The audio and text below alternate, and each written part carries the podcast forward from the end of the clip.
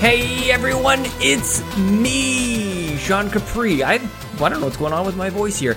Anyways, this is a really quick episode of We the Gamercats. It's very special. I just had a chance to talk with Paul Harris, the senior manager platform at Xbox Canada, and I figured I would record it and let you guys in on a few of the questions that I had after Microsoft's press conference just a couple days ago. So no no real intro here other than to say thank you to uh, Ryan over at Xbox and to Paul Harris for taking some time out of his E3 schedule talk to me today. And I hope you guys enjoy it. Real, really quick. This is just maybe for a little bathroom break or uh, while you're listening to this in the shower. I don't know, whatever you guys do. I hope you enjoy. Here he is, Paul Harris.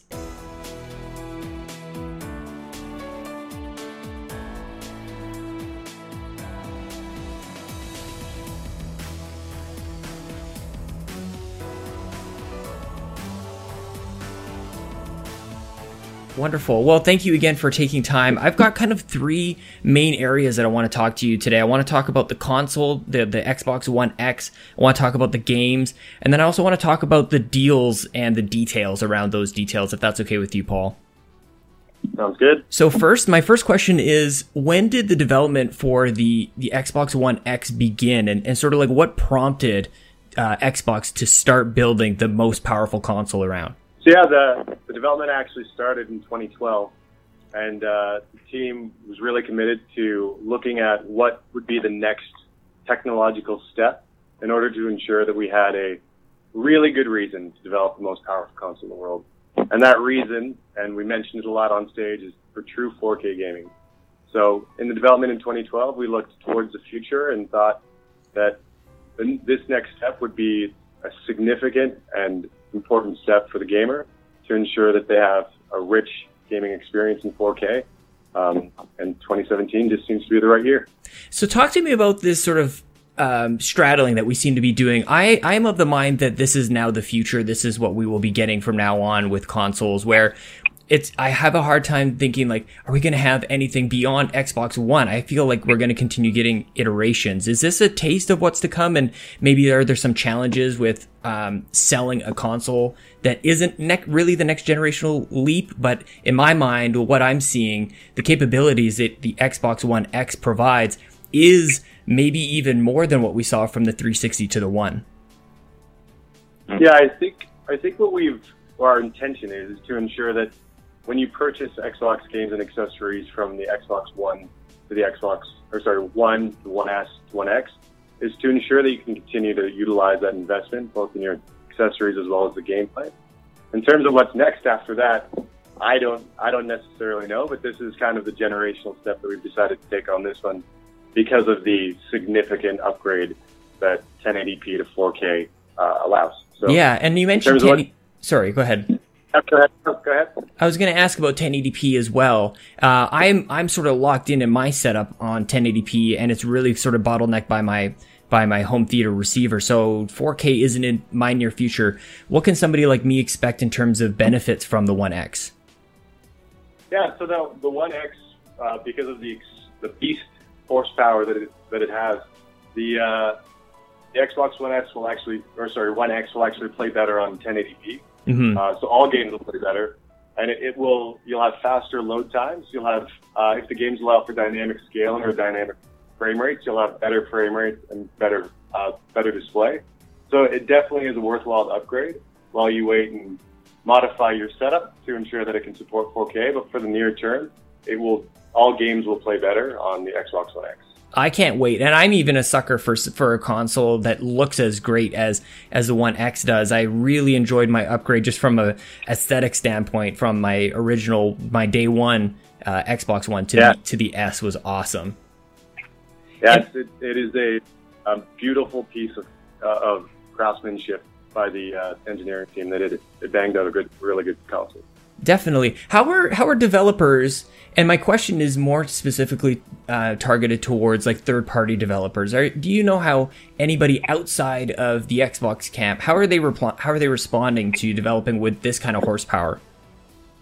Yeah, I, I think there's been some really positive news out of out of uh, the show so far in terms of developers embracing uh, expanding uh, their their sorry not expanding but developing on the Xbox One X platform. Uh, earlier this year, we re- released dev kits, and uh, all of the developers so far providing extreme positive feedback on how easy they are to develop for to ensure that they're able to update their games or provide 4K updates. So we actually announced that 70 games will have uh, Xbox Better on Scorpio, so some form of uh, update in terms of the visual fidelity or otherwise. But um, I think what we're really looking forward to, sorry, I think what we're really looking forward to is seeing is what creative things they can do out of the dev kit this year. Definitely. Um, I'm going to shift a little bit in terms of the games here too. Um, what what are some of the big uh, what the big push? What's the big push for for holiday season here? I know we've got Forza Seven coming in. I'm a huge fan of the Forza series, and it sort of revived my my love for racing games. I, I mentioned at the start of the call, I started with Xbox with Project Gotham Racing, and uh, so I'm wondering yeah. what's the what's the big push? Like, what do you see as being you have like there? This is a this is a proposition that you absolutely cannot turn down. Yeah, I think I think if you look the quality and quantity of third-party games this holiday is significant. I mean, we're, we're starting the year in Canada with NHL. That usually kicks it off, U.S. Madden. But then we have Destiny, Call of Duty, Assassin's Creed, Origins, uh, the Lord of the Rings franchise. Like this, this holiday is truly a really great time to be a gamer. And then from us, we have Forza 7 and Crackdown, which are fan favorites, as you mentioned, from your Project Dark all the way to Forza 7. You've been with us on that. Mm-hmm. And, uh, and we're looking for uh, a nice, cute little tale that, or sorry, cute little story that's getting some pretty positive buzz with Super Lucky's Tale. So, so cute. It's, oh, you! It was a bit of a trick on everybody. I think we're wondering when uh, when Conker's coming back. So that the little yeah yeah that little character.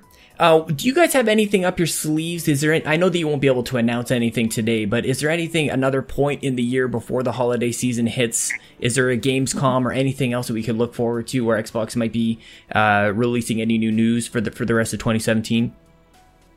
I think uh, we have plans to release information throughout the summer, so just keep tuned to the Xbox Live or or wherever uh, wherever you get your Xbox data. But I think we will have a really exciting summer as we approach the Xbox One X launch. Nice. Okay, so my last sort of uh, set of questions here has to do with some of the deals and the details going around with the games and the third parties. Um, do you think that? I guess I'll frame my question like this: How important do you think the deals with third parties and, and locking down marketing deals are when it comes to selling a console that plays sort of the same, uh, maybe a little bit of a shared library with with competing consoles?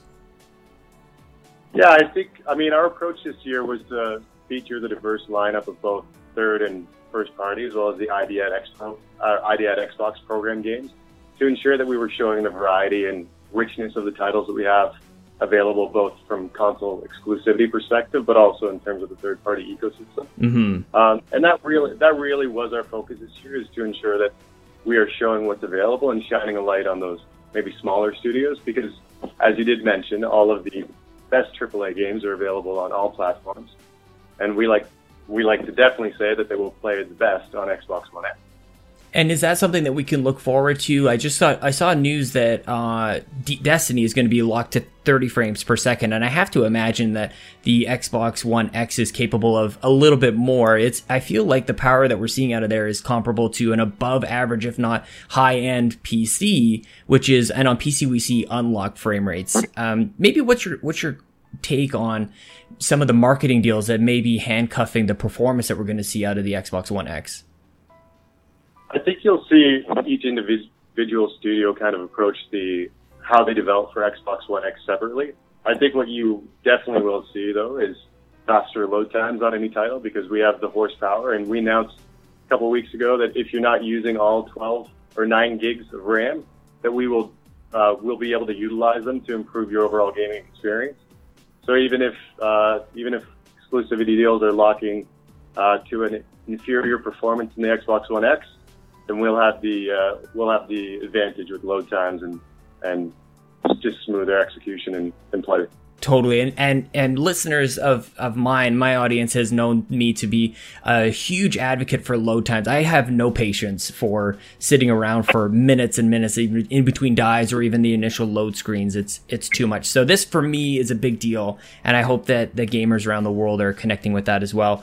My last question has to do with the exclusivity deals. I know that this was a big push during the, the during the press conference. We had uh, 20 plus console exclusives or console launch exclusives. Talk to me about the balance between the, the decision to have or the business decision of having exclusivity and then the gamer friendly decision, especially when it comes to timed exclusivity. I feel like timed exclusivity was a was a focus, but we didn't really hear those words. We we sort of saw Xbox take a different take on on the timed exclusivity. Yeah, I think. I, I mean, it's uh, it's an interesting time in the market. I think um, what we really wanted to do, though, is with those exclusivities, is just showcase some of the smaller titles and just really shine a light uh, to make sure that they are getting the attention that they deserve. So, I think that was our approach with the console exclusivities um, this E3, and we are looking forward to. Making sure that those titles launch successfully and, and get out in the market and maybe bring a, a second Cuphead out there and ensuring that it gets the attention it deserves. Wonderful. Well, thank you so much for your time today, Paul. I really appreciate it. I, I know E3's got to be an absolutely crazy time for you. Um, I wish you guys all the best of luck with the launch of the One X, and thank you again. Thank you very much. We appreciate you, uh, your your fanship, as well as you calling in and talking. Thank you.